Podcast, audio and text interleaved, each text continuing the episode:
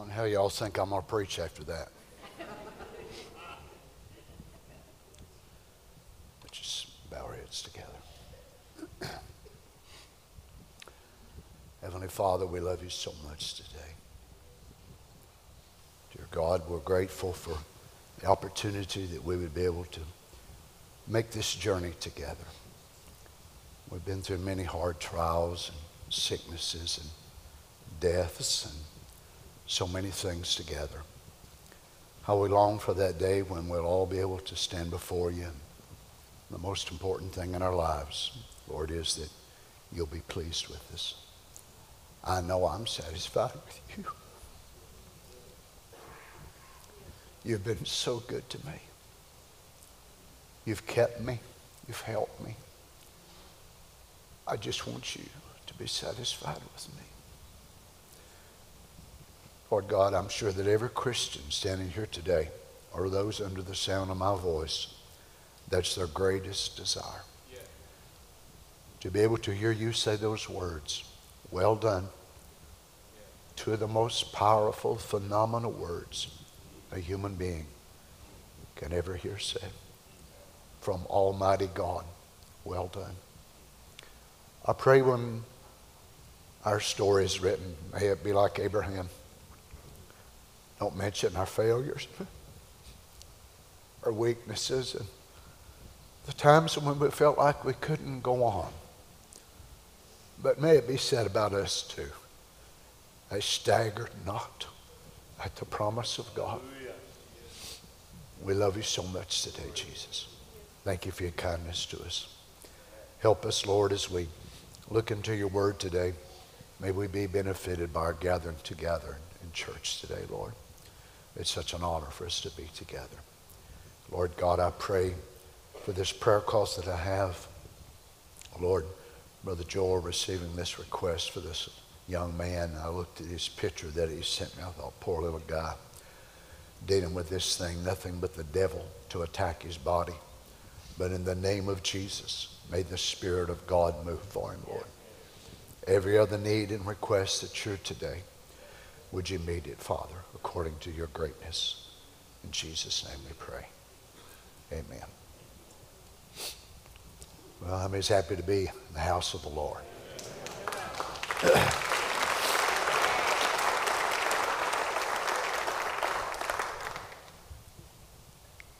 it's good to be a Christian, isn't it? Let's turn to the book of Romans, if you would, chapter 8 today. And uh, while you're turning there, let me get through all the birthdays and all that sort of thing. I want to wish Ashley and Courtney a happy birthday on Friday.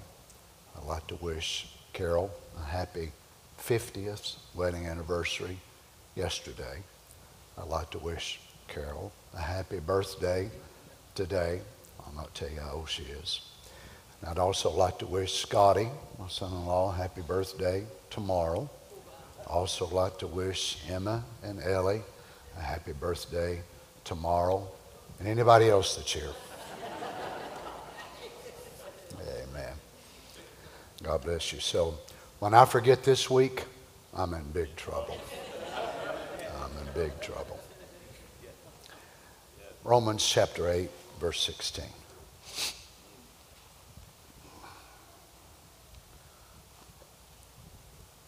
The Spirit itself bears witness with our spirit.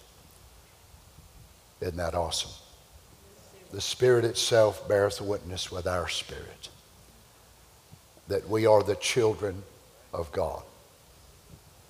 And if children, then heirs. Heirs of God and joint heirs with Christ. If, wow, what a big little word. If so be that we suffer with him, that we may be also glorified together. So you mean being sons and daughters and heirs and joint heirs is attached, has an attachment called suffering, well, according to what Paul said. For I reckon that the sufferings of this present time are not worthy to be compared with the glory which shall be revealed in us.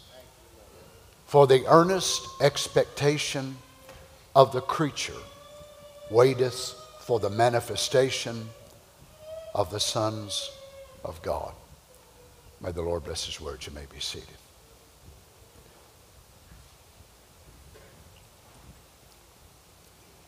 I don't think there's any man that's ever really loved his wife that would not share everything that he had.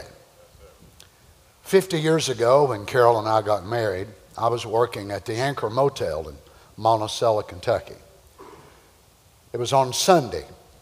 They made me work on Sunday morning. So Carol was anxiously awaiting for me to get off work. I didn't have much to give her. I had no home. She had a Rambler, an American Rambler. Anybody know what them are? Antiques now. Wish we had that car. She had an American Rambler, and I had a 53 Ford truck. We didn't have a house to live in. I had no money, had nothing to give her, no insurance, and I do not preach this as the way you're supposed to marry a woman. I was in ignorance, but I was greatly in love. but what I had was hers. You're laughing, right? You think, well, you just told us you didn't have anything. Well, no, I didn't. But I, I had my heart and my loyalty and my love and my integrity. She's had that all these years. I know it don't seem like much to you, but it was all that I had. And it's who I was. So for some, whenever they get married, they marry a rich man's son. His dad's a corporate guy flies on private jets, rubs shoulders with the up and up. People know him by name, been to the White House a few times. Or maybe he's a local businessman. You're in Johnson City. The people on the boards know him, and people see him and shake his hand and speak to him, and he has a reputation. And his wife is not ashamed to say, Well, who's your husband? Who you married to? Well, I'm married to so and so. Oh, yeah, I've heard of him. Yeah, he a big guy with the Johnson City? So, yeah, yeah, that's my husband. But what if we could be married to the King of the universe who owns everything? Not only owns it, but made it. Then he would want to share what he is and what he has with us. Would he not? I mean, your brothers felt that way with the wife you married? Whatever you had, not only from that point, but from that point on, whatever you would have, you would give to her. There's a lady at TJ Maxx in Johnson City, and She's worked there for years and years, and for years, Carol and I have been there. And this lady has watched the purchases that we have made. Of course, I'm surrounded by women. Married a wife, thank God. Two daughters, six granddaughters, three sets of twins. So, a big portion of the purchases that we have made there have been women's dresses, girls' dresses, women's shoes, girls' shoes, women's, girls, women's, girls. So one day this lady asked me, she said, Don't you ever get anything? So I said, Yes, ma'am, every now and then I do. I said, But me and my wife, we made this agreement whenever we got married. How many ever years ago, whenever I told this to her, probably 10 or 12 years ago. I said, We made this agreement that everything would be 50 50. So she's just standing there waiting for the rest of the story.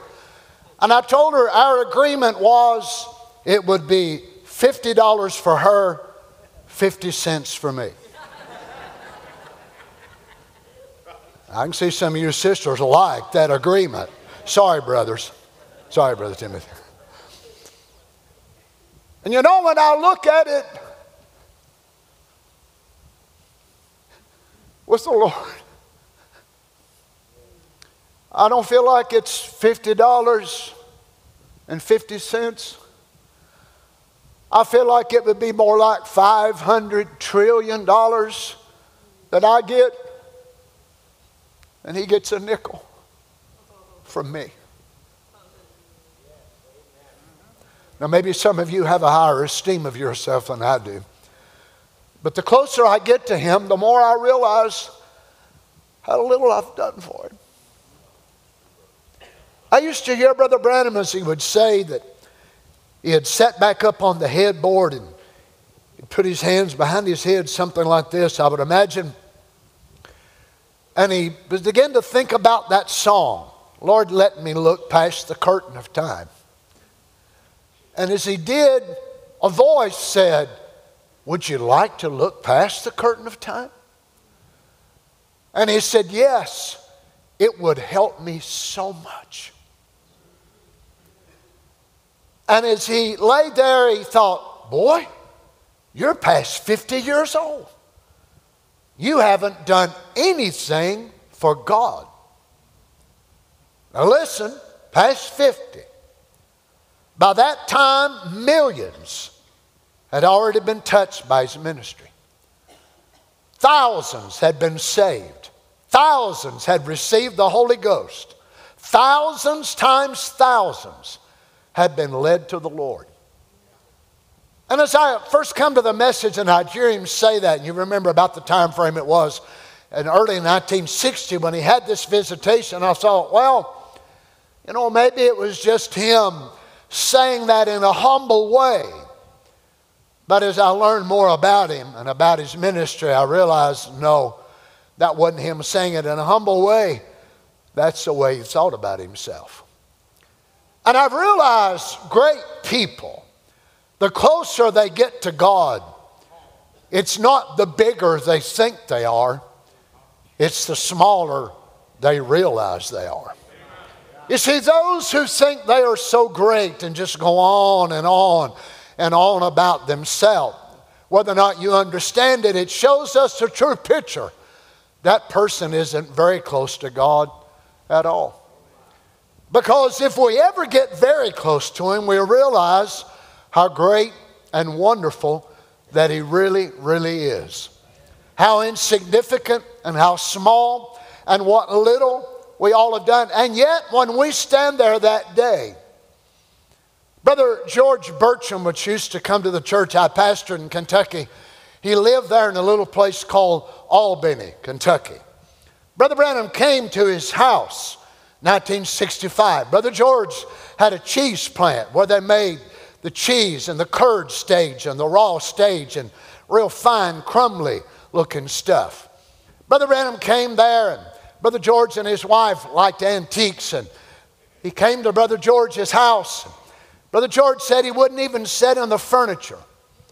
He sat on the floor and sat cross legged like an Indian and he would cross his legs and sit there. They tried, begged him to sit on the furniture. No, no, no, no. That's such pretty, pretty stuff. I, I, I wouldn't want to sit on that. So he sits in the floor.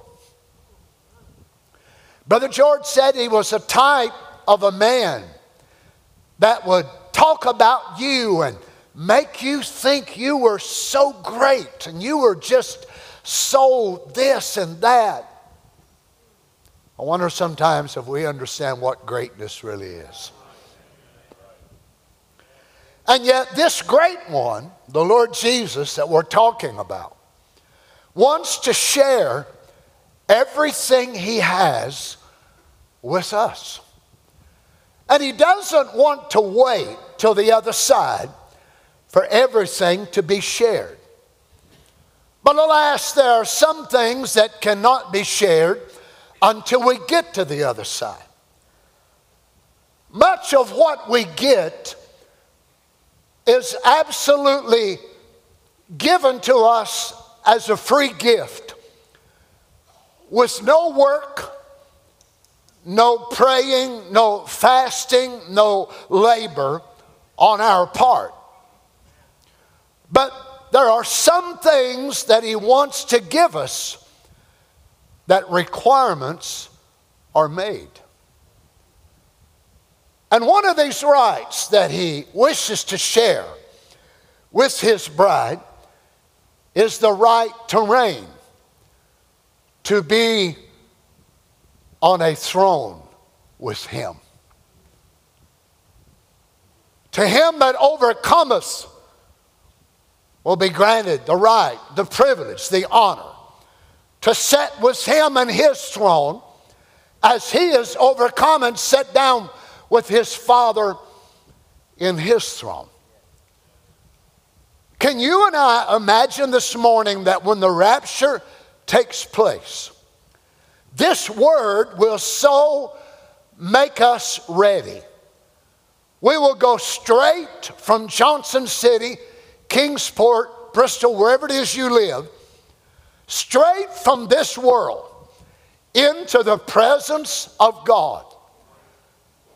And we'll, we will be so prepared by the word and the ministry that God's given. You will need no supplements. You will need nothing along the way between here and heaven to make you a better person, to finish up what you've lacked.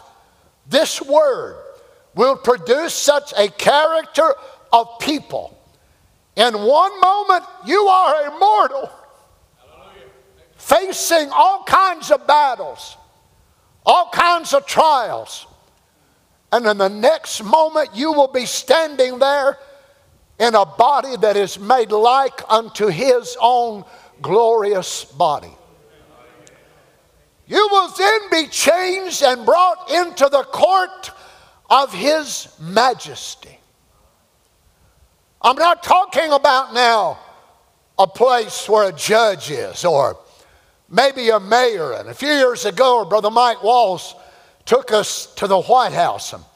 We was able to go to the White House and see some of the different famous people. And while I was standing there, the vice president at the time, Mike Pence, came out and was shaking hands with the people. And I got to shake his hand. The bodyguards, of course, all around him, and they rushed him through. I have to say that was quite an honor. Seeing people that are the rich and the famous, but who are they compared to Jesus? You and I would never more than likely be allowed to step into the White House We'd never be a personal guest of the president or of some great person. And yet, the greatest one that ever lived invites you daily into his courts. And what's so sad is there's days that go by and we don't even go. We don't even use that opportunity that is given to each of us to come into the presence of Almighty God. And I find that so amazing that He understands the frailty and the weakness of our humanity. And He loves us in spite of ourself. Aren't you glad He does? Now, Paul, when he taps into this in verse 17. He said, If children, then heirs, heirs of God, and joint heirs with Christ, if so be that we suffer with him, that we may be also glorified together. I want you to notice how Paul, so, I use the word prudently, as he sets forth this high, exalted position, he elevates them to this top part of this verse. Notice what he does before he introduces the word suffer. He elevates them to a position that only God could do. So he says that if children, then heirs, heirs of God, joint heirs with Christ. And he goes from that to the very next part of this verse if so be that we suffer. He didn't mention the suffer part first, but he mentioned the great elevation that God had given by grace. Then he brings in the painful part, the higher joy, the higher glorification first, then the pain, then the suffering, the pleasure, the happiness, the extreme joy, and then the pain, the suffering. How many suffered as a Christian? If you've been saved very long, I guarantee you, you have. What's amazing is that all of those of us who suffer as being a Christian, that is attributed for the sake of the gospel. Now, whether you're a, a, young sister that is laughed at because of your hair, your dress, because you don't have makeup, whether you're a young boy that's laughed at because you don't uh, talk and drink and cuss and act like the other young boys at school or at college where you go, whatever it is that you go through, the Lord Jesus actually attributes that to your account as if though it was Himself being persecuted again. So everything that you go through, Peter says it this way in 1 Peter chapter 4 verse 16, yet if any man suffer as a Christian. Now all of us suffer things that are self-inflicted. We can do some pretty dumb stuff, can't we? Well, come on, be honest. We have all done pretty dumb stuff. We've acted dumb, we've talked dumb, we've just acted, you know, pretty ignorant sometimes. And then we've suffered because of that, but you're not suffering because you're a Christian when you do something stupid. That's your own stupidity and mine, right? But now Peter wants to characterize and show them the differentiation between them doing something and messing up and then suffering a persecution because of it, or if any man will suffer as a Christian. Now, notice what we're supposed to do. If any man suffer as a Christian, let him not be ashamed, but let him glorify God on this behalf. Now, I'm not sure about you, but I'm still working on the last part of that verse because there's a reproach, there's a pain, there can be great sorrow and difficulty in suffering for the cause of Christ. Now, some would take this as if though that it's only, say, martyrs or only those that are uh, persecuted because they're a preacher, but not so. You see, God will commit some to death. God will commit some to suffering in their body.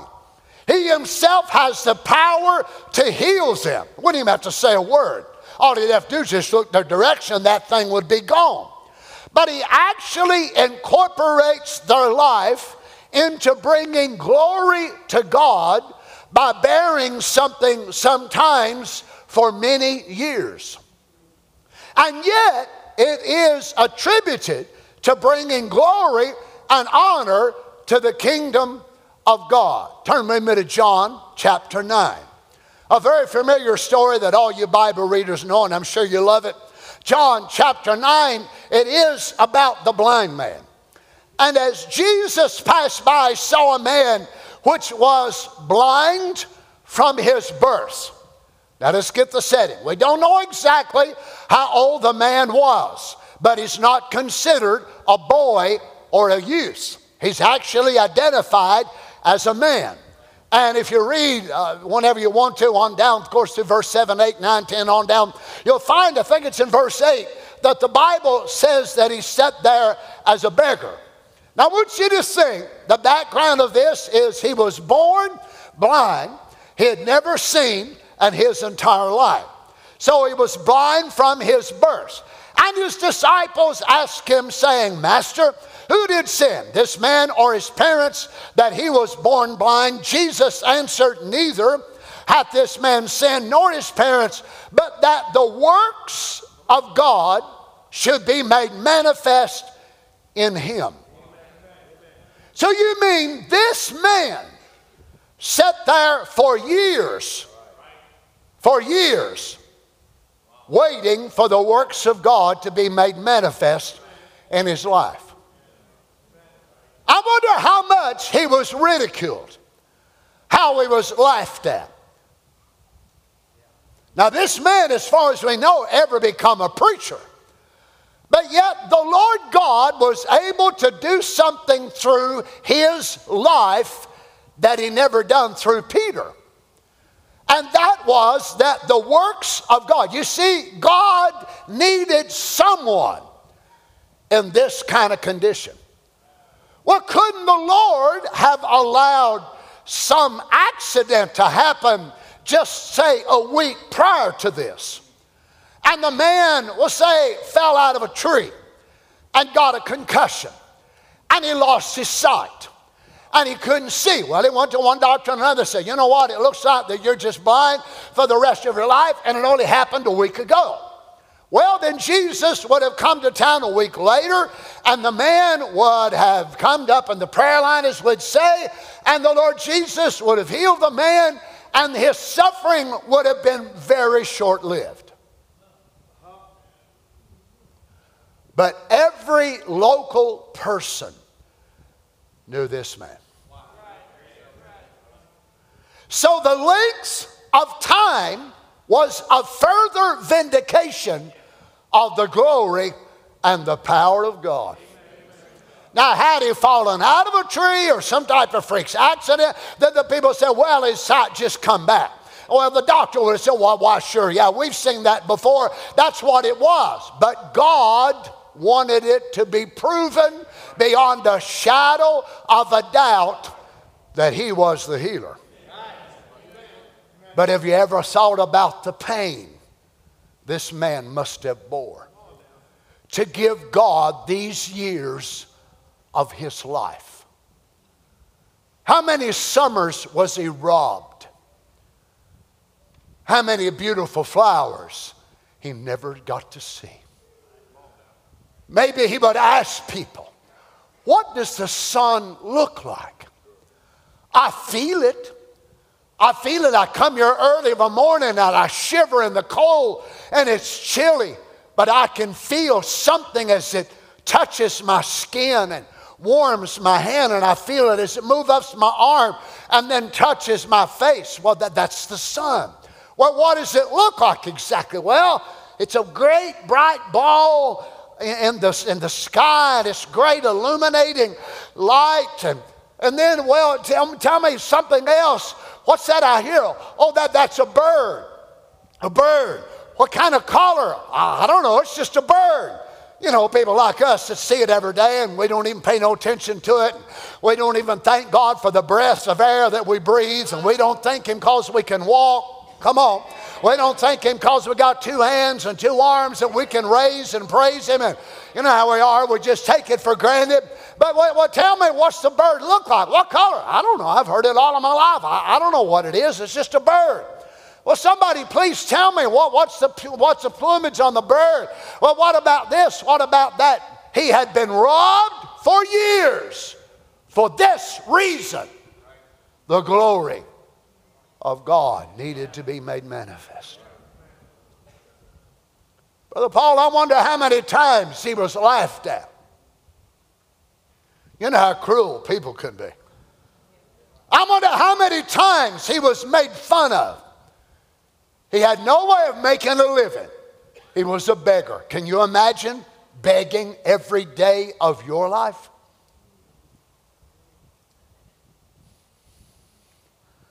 And yet Jesus says, but the works of God should be made manifest in him. So Jesus was going to prove that he was God by opening a blind man's eyes that had been blind from his birth. So he was robbed that God might have glory. I wonder how many of us are willing to be robbed of this or that or the other. Now, don't get quiet on me already now. If God needed someone in this day that could be healed of some terrible, terrible disease or sickness, but he must prove it by this specialist and that one and another and a scan and an MRI and a CT and this one and that one and a doctor here and a doctor there and a doctor over there and another doctor over there. And then when God does it, records from, huh, from one state to another. How many of us would be willing to say, Lord, I will? Four of us? Five, six, seven, eight, nine, ten, eleven, twelve. Takes us a while to think about it, don't it? To process it. And say, now, Lord, I don't want to commit to this if I can't do it. You see how the glory of God is so intertwined with our life.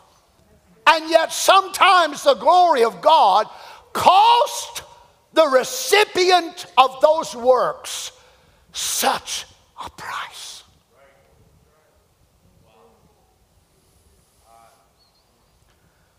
I find this amazing because the disciples, the preachers, they didn't look at this man as an object of mercy, but rather a subject of a discussion about theology. so they never even looked at the guy and said, Poor guy, is there anything we can do for him? Jesus, have mercy on him. Oh God, please be mindful. They don't even look at him that way at all.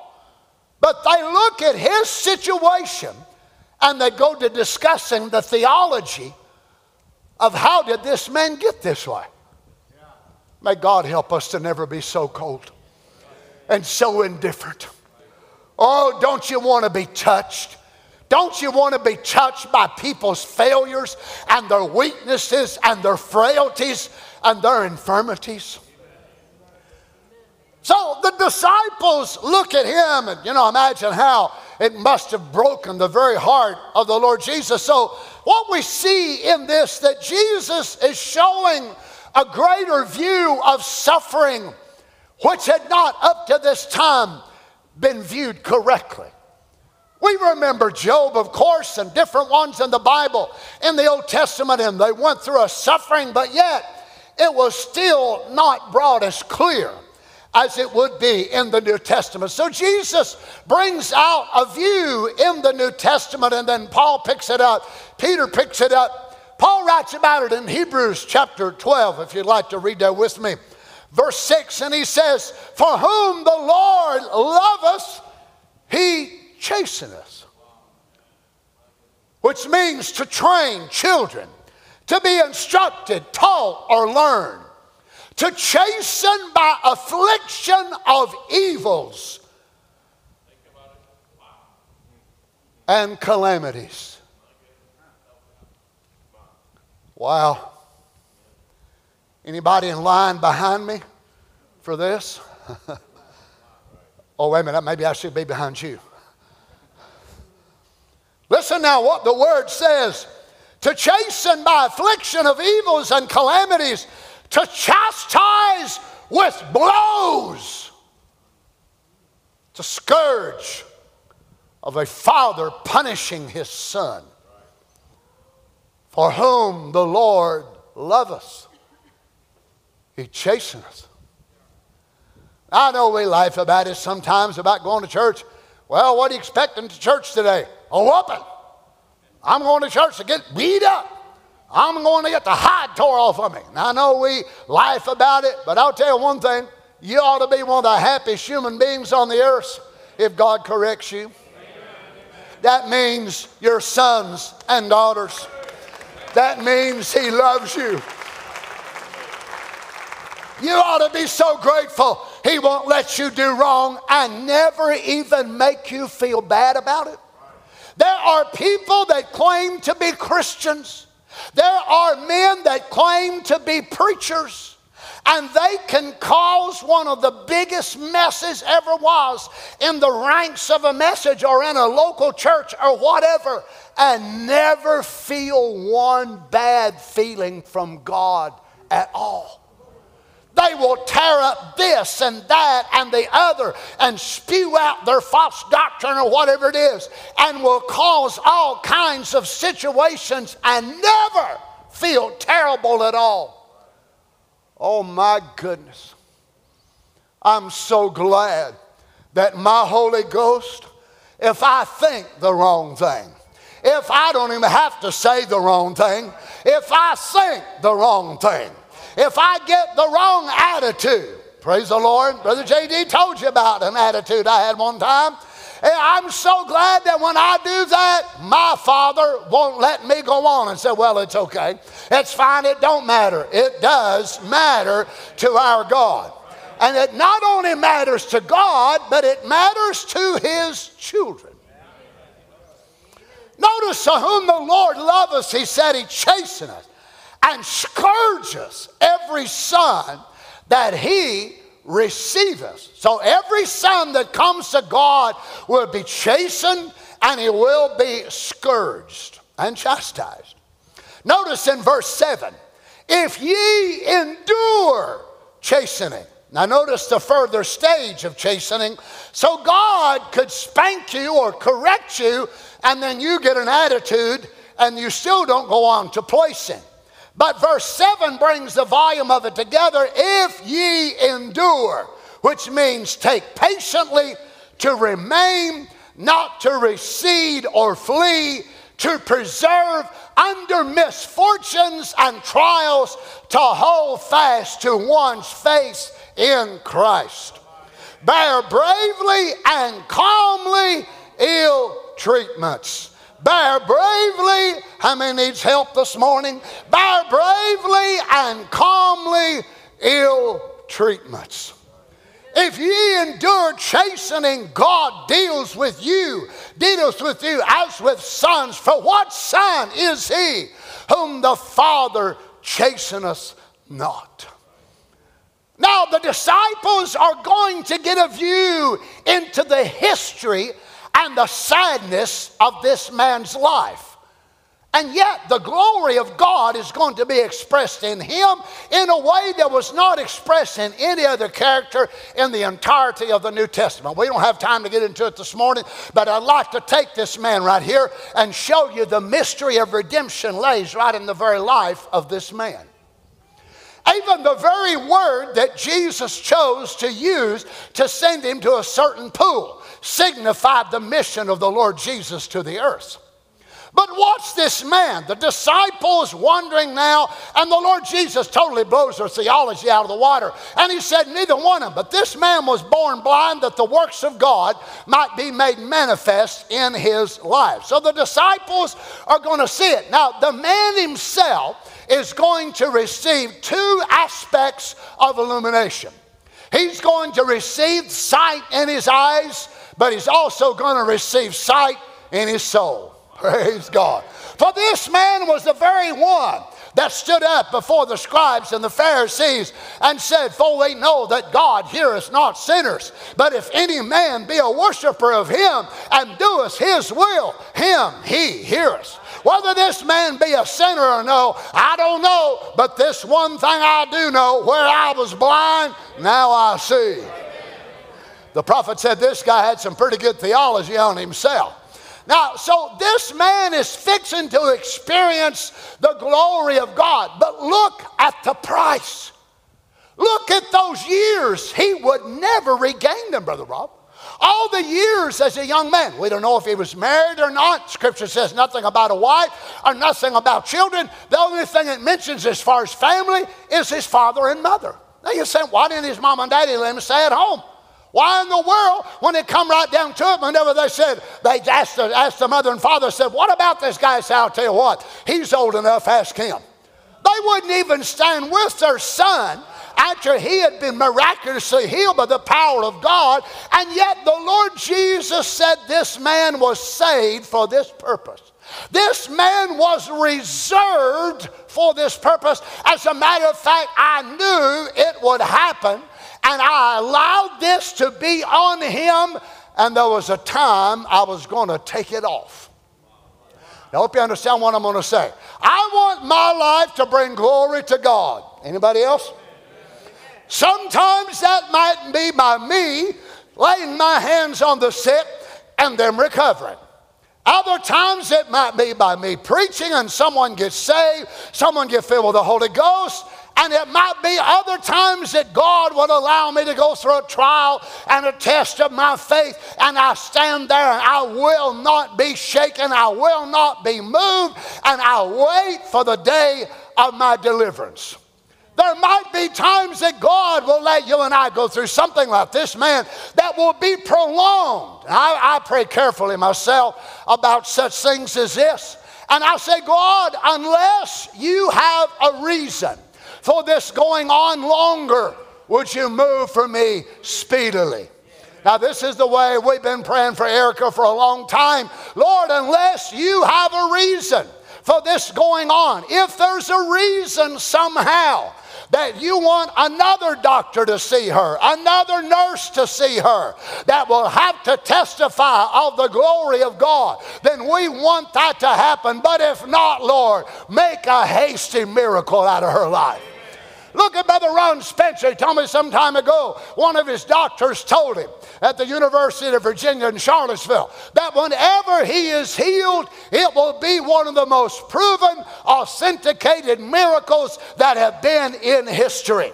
Why? Because one scan after another, one doctor after another, one test after another, if God would have healed our brother the very moment that he found out about it, there would not be near as much proof. And oh, sometimes I wonder about his pain,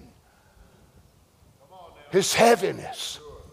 When I know a person not long ago, he vomited eight times before going to church to preach on Sunday morning. You think he wouldn't rather be healed? You think he wouldn't rather have it behind him?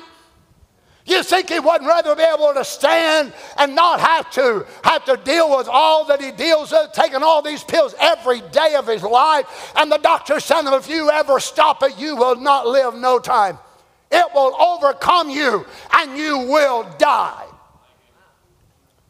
But what if God has a reason to bring glory. But he has to find an individual that is willing to suffer, that God can use them for that glory. I changed my mind. I don't want to be first in line. Let's start back there. And we'll make the end of the line right up here on the platform. We'll start back there. Anybody willing? Mm, I didn't think so. But Eddie, what is it about us? Oh, we want the glory of God, don't we? I mean, wants God to use you for something. But would we want this? I wouldn't. You see, it takes a very special person to be able to be tried in this way. When you see others being delivered, others being healed and changed by the power of God. And God touches you in intervals and moves for you, something He's unmindful. But it's like He touches you with this touch, and attached to the touch is the words, wait for further explanation. So he brings strength. How many's ever been there? Whenever you just felt like you were at the end of your rope and you didn't know what to do and you felt like you couldn't make it another day, and the Spirit of God would touch you and help you and yet not totally deliver you. And then somebody else, the next service, turned in a, a, a, praise testimony. Oh, I want to thank God. I'll tell you what, I come through the prayer line and I needed this, this, and this, and God heal me, God deliver me. And you're thinking, God, I was right behind them. I was right behind them in the line. I needed it too, Lord. I needed it. Why didn't you hear me? But can God trust you for two more months? Can God trust you for another month, Brother Caleb? What about it, sisters? Can God trust you for another few more weeks? Can God delay? Let's it this way He would get this much glory if He healed you immediately. But if He waits and He strengthens and He encourages and He uplifts and He helps you and He helps you, and He goes a month, two months, six months, a year, and then He goes way beyond all of that. And he gets, uh, I can go no farther back. He gets all that glory. But it will cost you.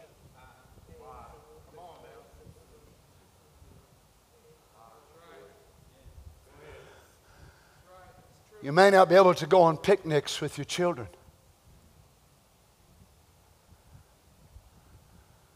You may be even knocked out of service sometimes. You may not be able to go shopping.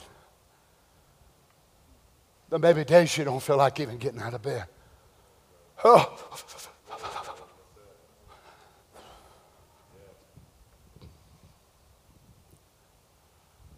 Can God find some in His family that will be willing for such? He will. And don't worry, he's not looking necessarily for volunteers, he's looking for the chosen.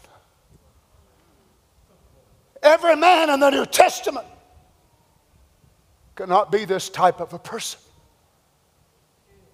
Every preacher in the message could not go through what Brother Ron Spencer's went through. I think this morning, and I sat and thinking about him of my dear little precious friend, Brother Tim Pruitt. God, in His wisdom, chose to take my little brother's wife.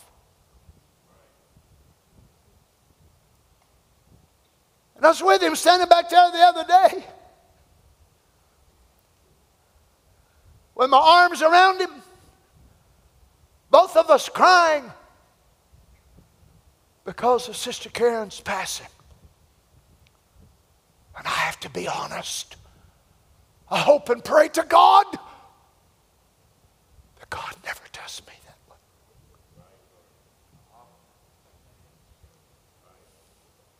Does he like it? No. I said, Brother Tim, how you doing, buddy? He said, Brother Donny, I've just I'm going on. I'm, I'm going to serve the Lord. I'm going to commit to Him. But he said, It's so hard.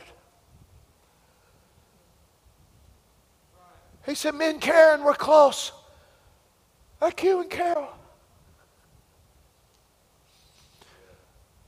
I was down the youth camp. I so miss seeing her. Going to their house, so miss seeing her. I thought, my goodness, I miss seeing her. Just getting to see her a few times a year, I cannot imagine what they're dealing with. If Brother Tim would have had a choice and a preference, the Lord had said, What do you think? I'm thinking about taking Karen. What do you think? I know him well enough to know but I said, No, Lord, don't. Please. Please don't take her. How will I live, Lord?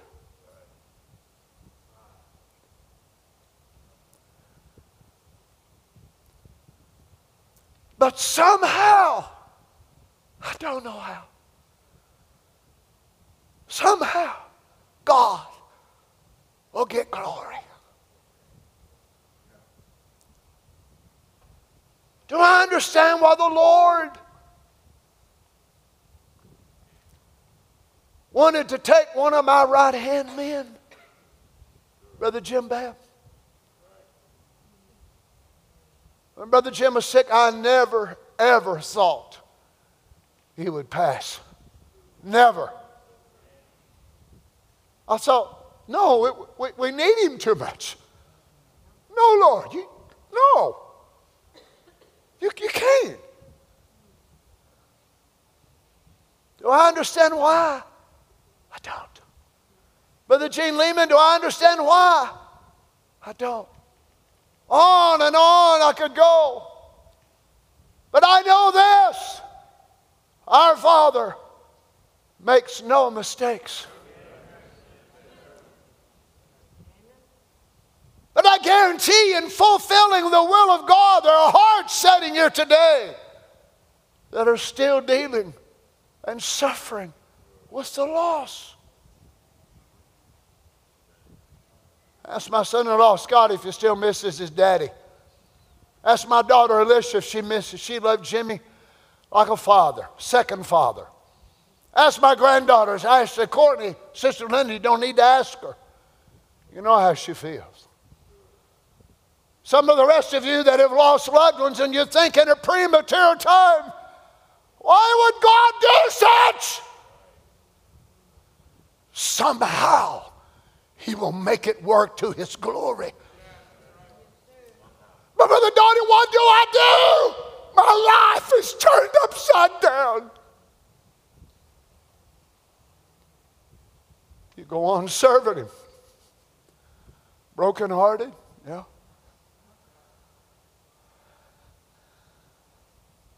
one of your greatest treasures taken from you.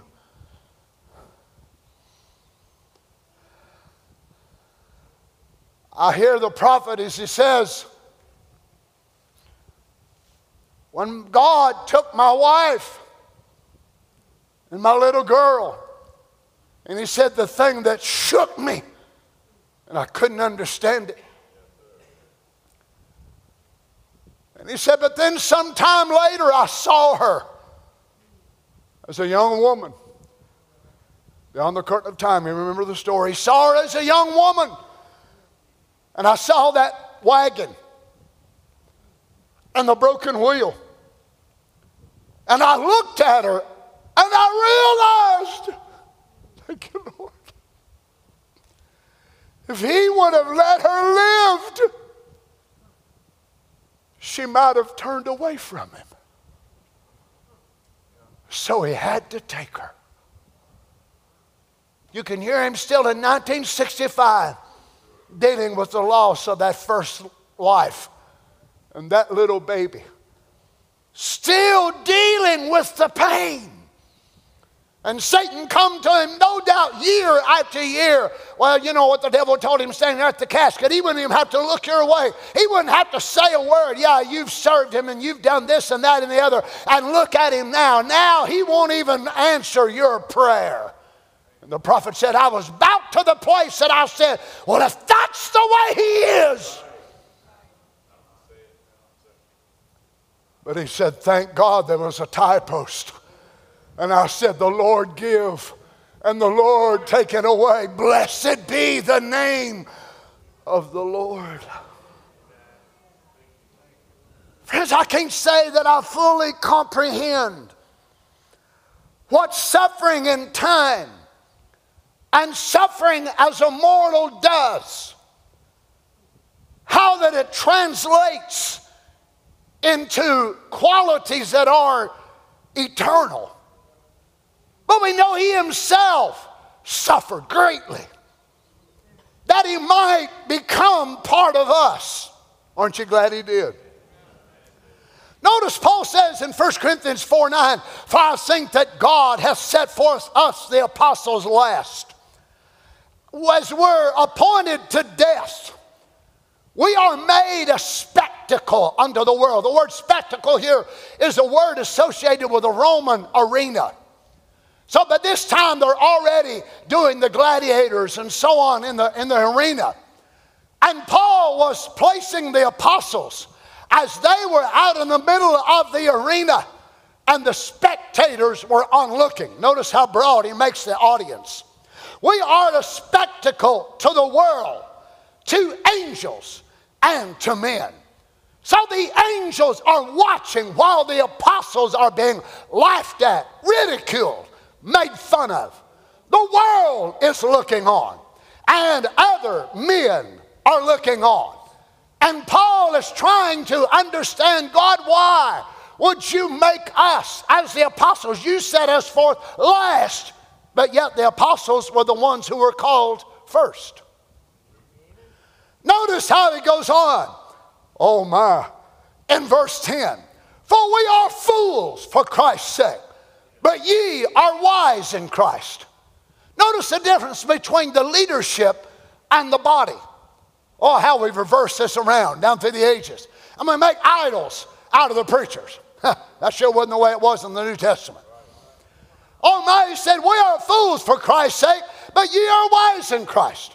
We are weak, but ye are strong. Ye are honorable, but we are despised. Even unto this present hour, we both hunger and thirst and are naked and buffeted. Lord, have mercy. Can you imagine the Apostle Paul being hungry? Lord, I'd love to have been able to bought him something to eat, wouldn't you? Him being hungry, being thirsty, and didn't even have the proper clothes to wear, and yet one of the greatest men of God that ever stood on the earth. Why? Why? God is getting something out of his life, which does not come as praise, adoration, and honor, and so on, but it must be begotten by suffering. And yet, the apostles' names are in the foundation of the city. For eternity, every time you go in and out the gates of pearl and you look back on those walls, there will be the names of the 12 apostles in that great city. They will have great honor, but think of what a price it cost them. Lord God, we are naked, buffeted, and have no certain dwelling place. And labor, working with our hands, being reviled. Look at the word to reproach, rail at, revile, heap, abuse upon. We are reviled. We bless being persecuted. We suffer it. Being defamed, we entreat. Look at the opposites. Being defamed. They make fun of us, they laugh at us, they call us all kinds of names. And we entreat, which means comfort, to call to one side, to admonish, exhort. What's being molded in these men? Character worthy of foundation, identification. Friends, do you honestly think a lot of these radio preachers and television preachers in the modern days would be the worthy kind of men to have their names placed in the foundation of the city of God? We, being the bride, we're different from the church. We're different from people that are just saved. There must be a character from us that must supersede and go beyond the church. Can I have a few more minutes?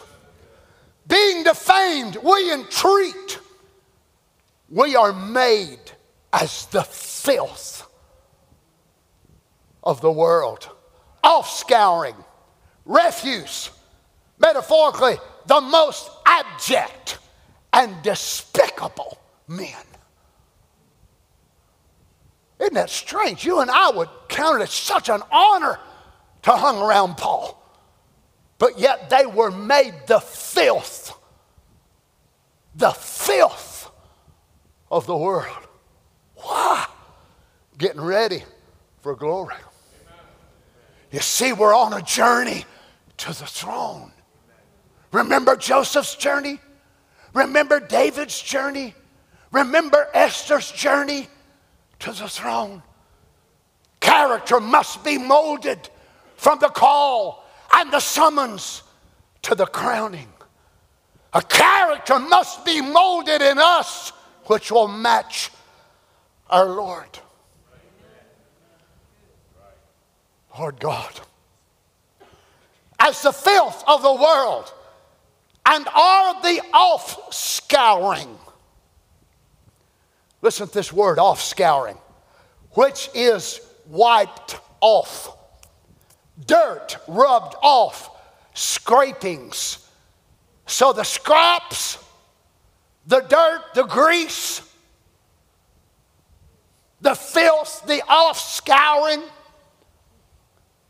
The Athenians, in order to avert public calamities, yearly threw a criminal into the sea as an offering to Poseidon.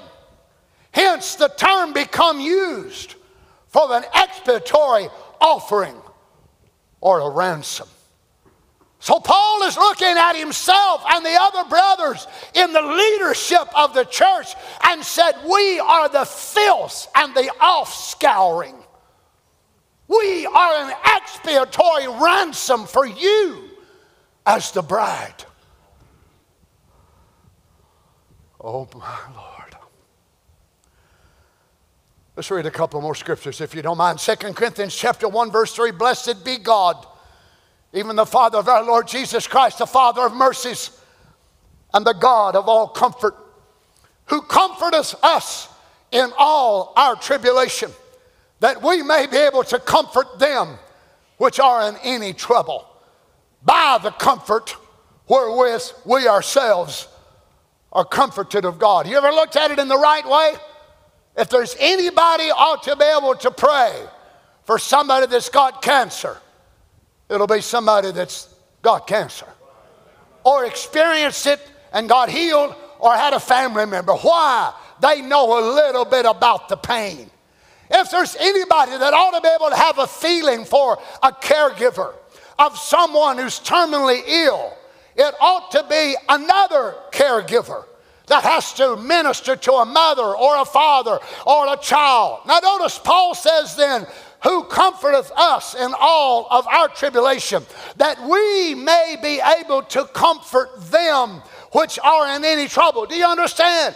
Instead of us feeling sorry for ourselves, whenever we go through so much stuff, if we'd only read the scripture right, we would realize God does not do this to put us all to where we live by ourselves, excluded from everybody else the rest of our life.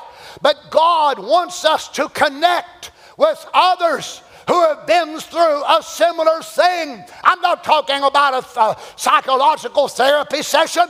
I'm talking about a child of God ministering from their heart to another child of God. No wonder the Bible says when Job prayed for his friends, God turned the captivity of Job. Why? Because God wanted him to reach out and realize the finale of his ultimate victory is not pointing to himself, but reaching out to others. Oh my. For as the sufferings of Christ abound in us, so our consolation also aboundeth by Christ. And whether we be afflicted, it is for your consolation and salvation, which is effectual in the enduring of the same sufferings which also we suffer for whether we be comforted, it is for your consolation and salvation, that I may know him and the power of his resurrection. Listen, this is where the nominal church stops. That I may know him and the power of his resurrection. The cross, the cross, the tomb, the cross, the tomb, the cross, the tomb, the cross. How many churches around Tri Cities today? And that's as far as they ever point their people to. I want to point you to the other part of that verse because I believe there's brides sitting here. That I may know him and the power of his resurrection and the fellowship of his sufferings. The fellowship of his sufferings. Several years ago, I was with Brother Fred Mullins and Sister B down in South Carolina, and Carol. And they began to tell us some of the things they went through as a young boy and a young man and young girl and young woman of how they were treated by sometimes white people and how rough they treated them. The names they used and the names and synonyms and things that they were called. It absolutely broke my heart. As I sat there, tears welled up in my eyes as I heard what they had been through. But yet, in one sense of the word, I could not relate because I'd never been called those names. If Brother Joel Brown would have been sitting there, Brother Joel is sitting at the same table, he would no doubt be able to relate in a way that would be foreign, altogether strange to me. Both of us humans, both of us with feelings. Maybe he and I both sitting there with tears in our eyes. But he would have flashbacks of his own things that he's been through for the same cause. Why? Because people have a race problem. And I'll tell you, there ain't no children of God full of the Holy Ghost that's got a race problem. If you claim to be a Christian and you got a race problem, you better get the Holy Ghost. Amen. It would touch me, and it did. It broke my heart. But Brother Joel would have an affinity that I would not have. Don't you understand that's the way God was? God could hear the anxieties of his people. He could hear the trauma. He could hear the whys and the wherefores. He could hear all of that, but he could not relate until one day he came down and sat down around the table himself and said, Now I know how John's going to feel. Now I know how Mark's going to feel. Now I know how this man, this woman, now, brothers, I know how you're going to feel when the prophet of God said he himself suffered sexual temptation. Listen to those words suffered, suffered sexual temptation. You know as well as I do, if you've ever had any bad temptation, there's some temptation, well, it bothers you, but there's others, they actually cause you to suffer. And the Lord Jesus allowed himself to suffer. He allowed himself not only to get sick, but to be tempted in such a degree that it caused him anxiety and stress and suffer.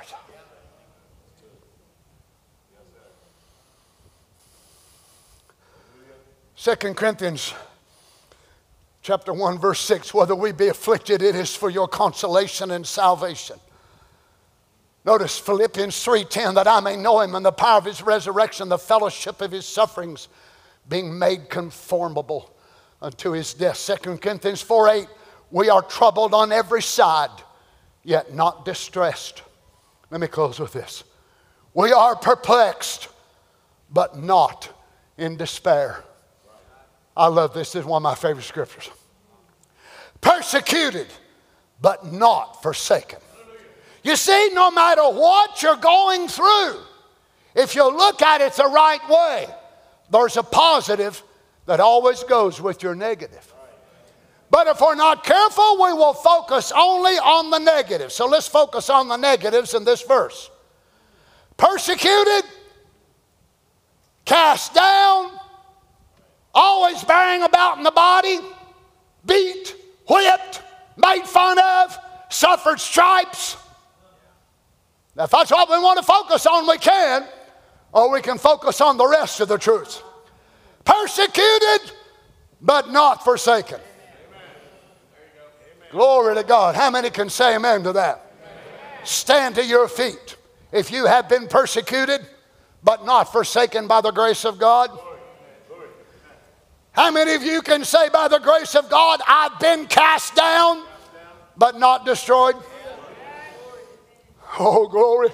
How many's been run down, run over, and everything else, but not give up by the grace of God? Have you felt like it? Oh, sure, there's times you felt like it, but something down inside of you would not let go. Well, you say, Glory to God, I'll tell you one thing, I made up my mind to quit. Which time? Yeah, yeah. I'm glad it ain't determined by us making up our mind. He made up his mind before I had a mind.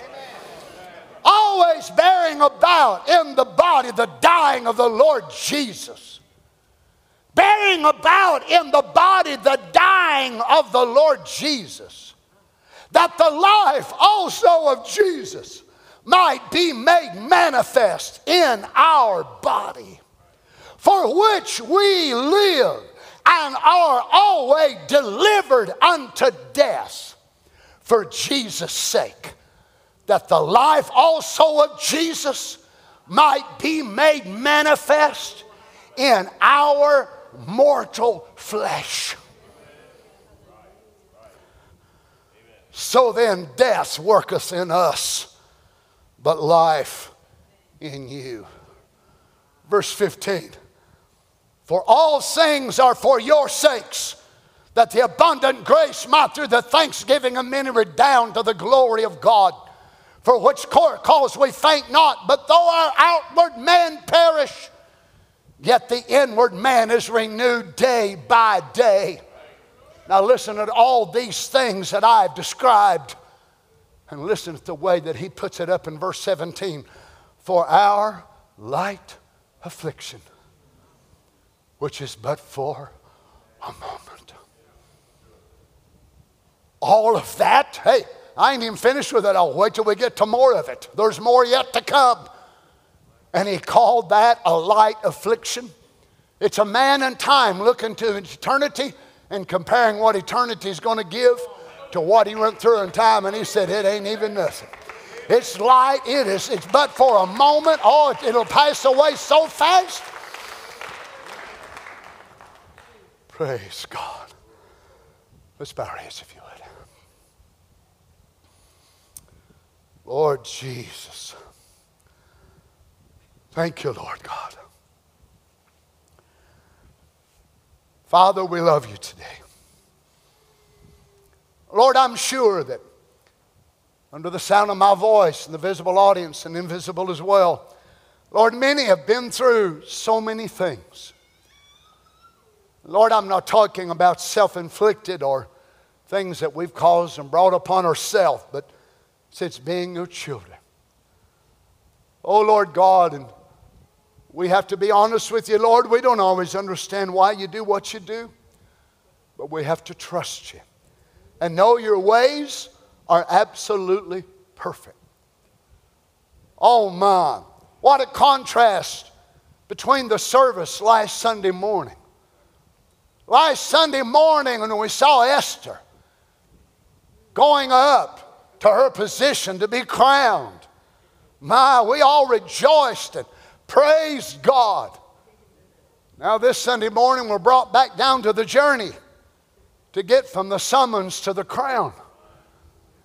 We endure a little bit more about the suffering and the, the problems that we face or that sometimes engulf our lives.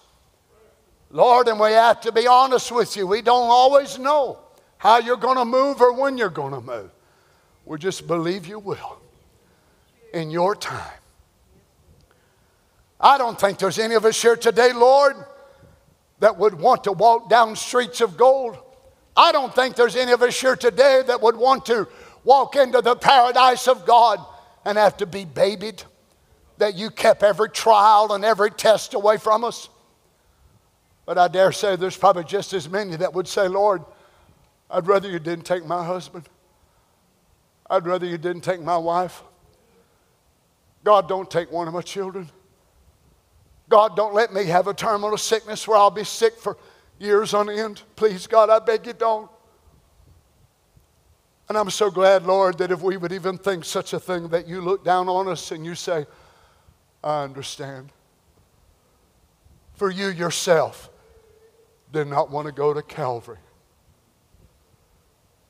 You did not want to die. The prophet said you loved your disciples and you didn't want to leave them. Y'all had gotten so close and you were the best of friends, and you didn't want to have to leave them. So you prayed, If it be thy will, let this cup pass from me. Lord Jesus, thank you for understanding our humanity. But ultimately, what we want is for you to have your way in our lives, Lord God. Hallelujah. How many be willing with me this morning just to raise your hand and say, Lord, here I am. Take me, use me, whatever you want. And keep in mind, friends, before you do that, the will of God will never lead you where the grace of God cannot keep you. Well, Brother Donny, I'm afraid, what if he does this or that? Well, if he does, you found confidence and you found favor in his eyes. There's only one Job in the Old Testament. Oh, there's only one. There's only one blind man like this. God knows what you can go through, and don't, don't ever get under that fear. Oh, God, what if God will do this? What if God will do that? Don't live under that fear. Just live under trust, knowing that if He allows you to go on this trek and this path, He's using it for a purpose. And He'll help you and He'll strengthen you. And when you get there that day, He will reward you for your pain and you, your suffering because you submitted to His will.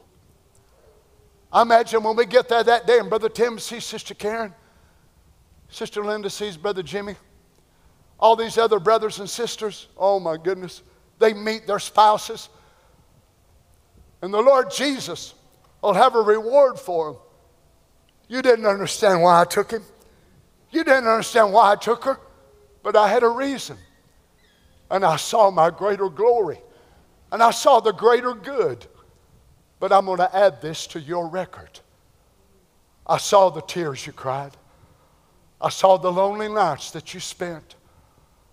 I saw the days when you wrung your hands and you said, I'm finished, Lord. I have nothing else to live for.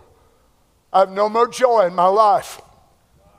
I will reward you today, my daughter, for your sacrifice. I will reward you, my son, for your sacrifice.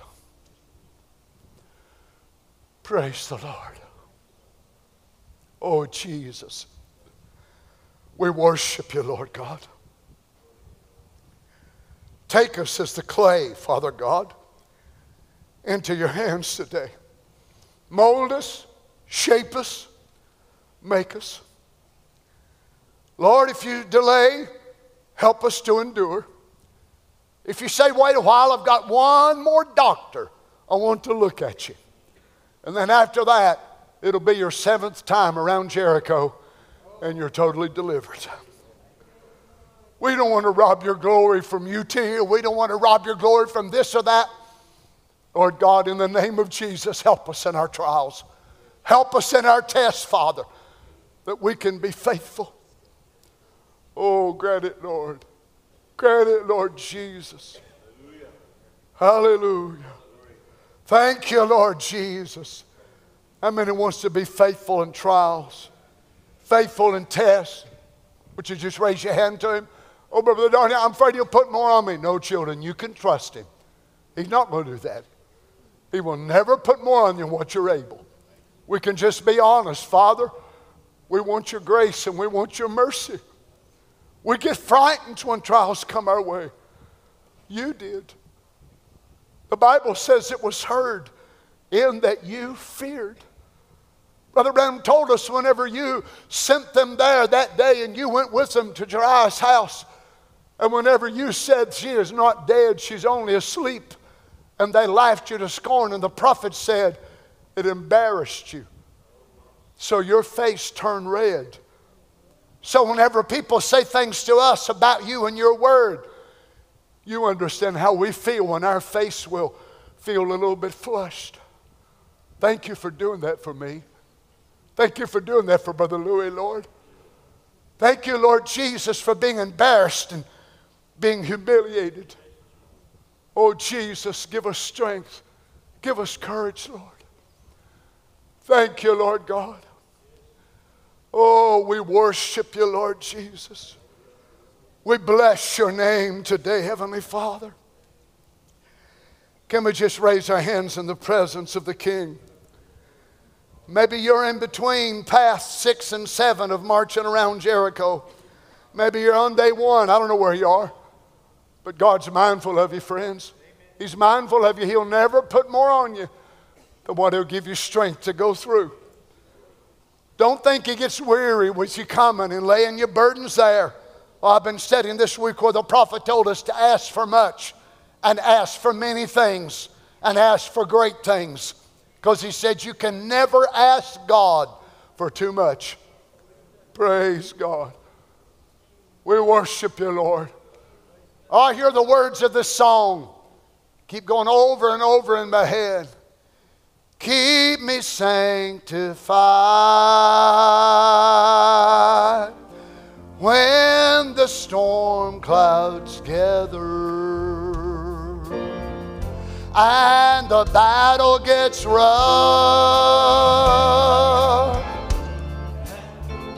And the way seems so hard when I've tried so hard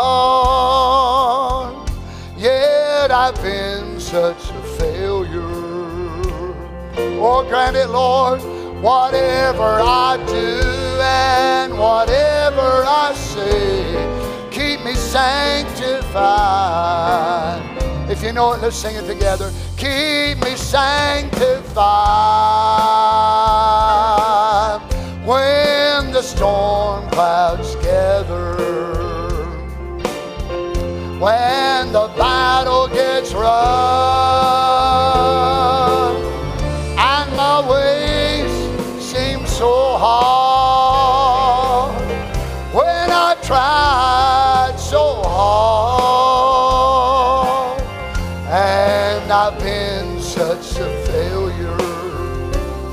Lord God, ever I say, keep me sanctified. Let's sing this verse. The messengers, the messengers came. one evening and they said to Job, children have died. I can hear Job say, Though God slay me, I'll trust him. He lost everything he ever had gained, but he stayed sanctified. Keep me sanctified when the storm clouds gather, when the battle gets rough. My way seems hard.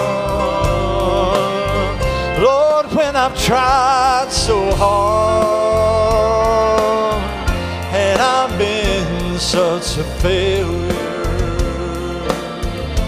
Whatever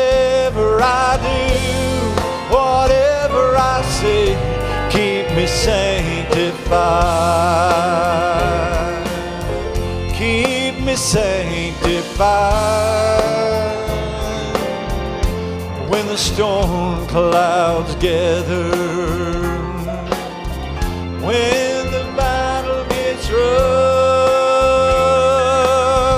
and my way seems hard, when I've tried so hard, such a failure. Whatever I do, whatever I say, keep me sanctified. When the messenger came to old Joe one evening, and he said to Job,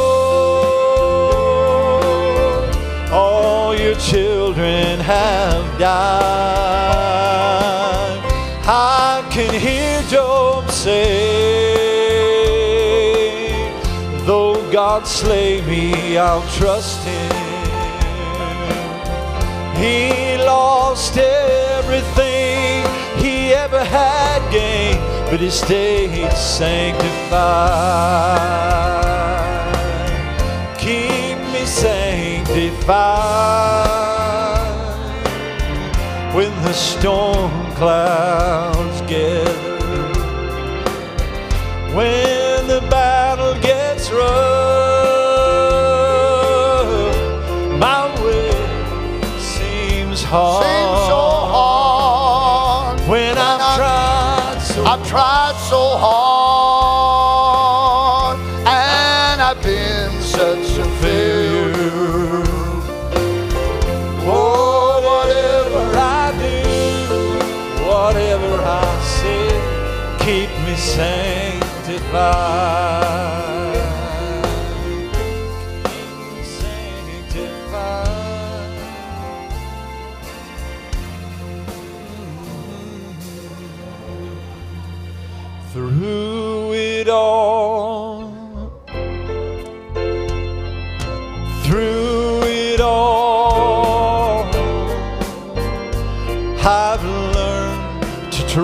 in Jesus, I've learned to trust in God.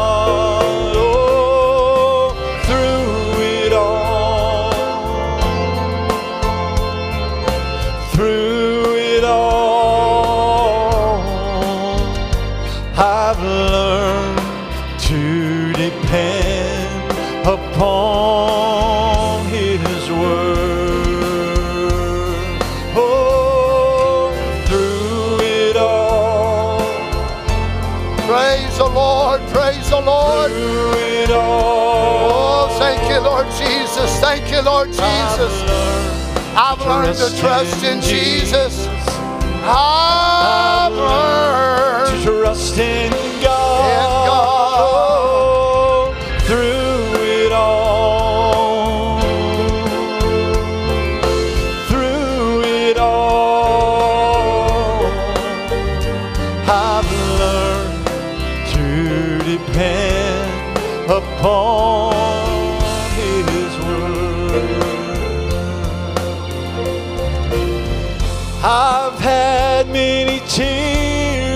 sorrow.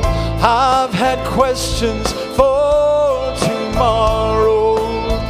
There have been times I didn't know right from wrong. But in every situation, God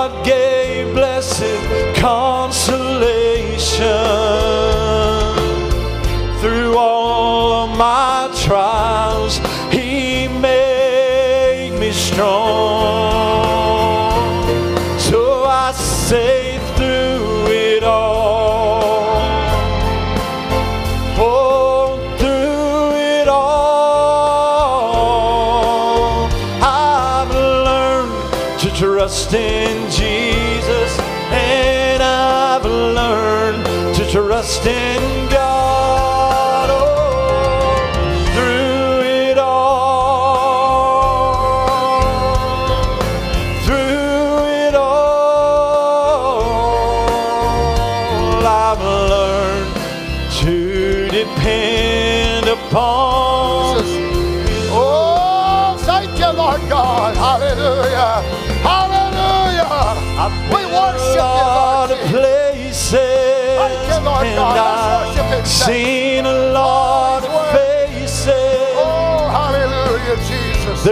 times I felt I so alone. So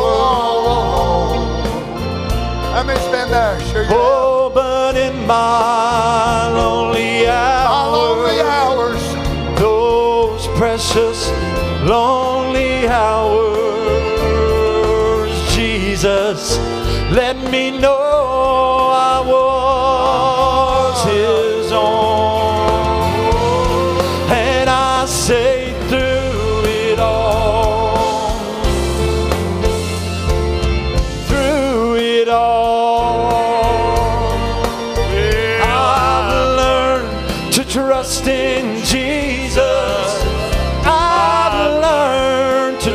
stay.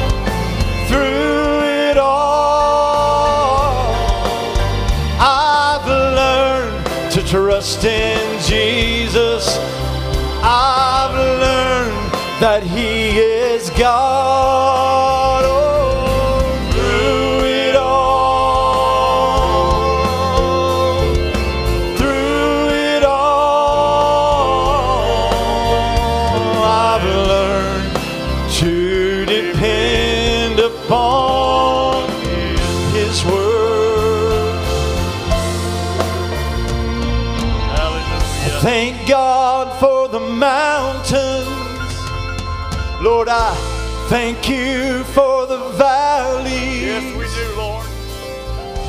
Thank you for the storms you brought me through. Yes, Lord. Oh, cause if I never had a problem, I'd never known my God could solve them. I'd never known what faith in God could do. So I say through it all, through it all, through it all, I've learned to trust in Jesus. I've learned He's the mighty God.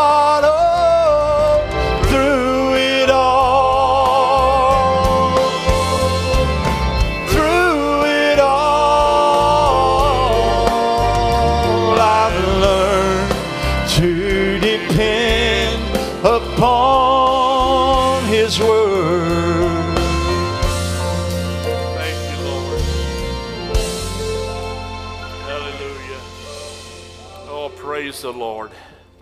We enjoyed church today. Hallelujah. Amen.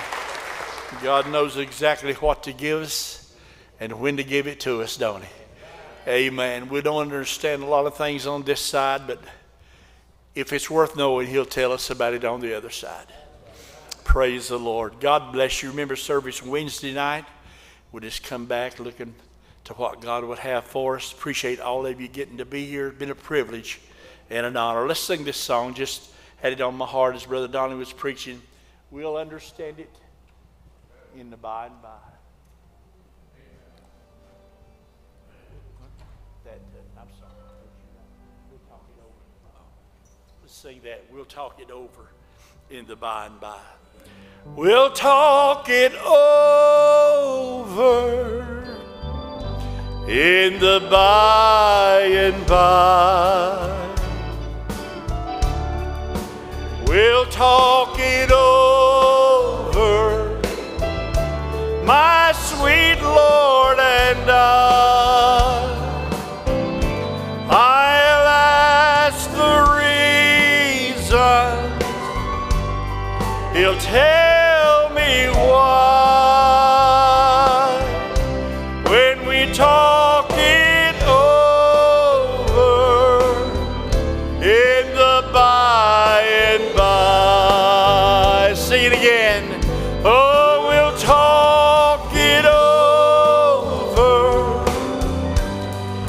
in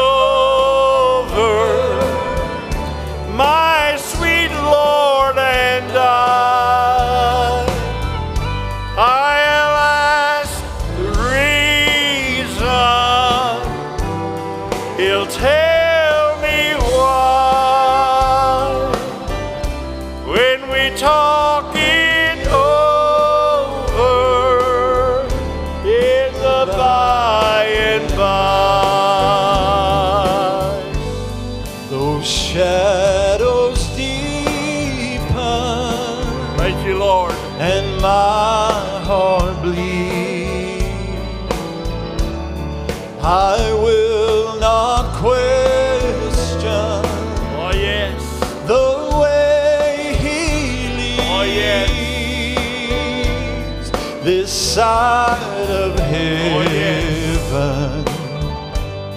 We know in part. Thank you, Lord. I will not oh, question oh, yes. the broken heart. Amen. Sing it as you go today.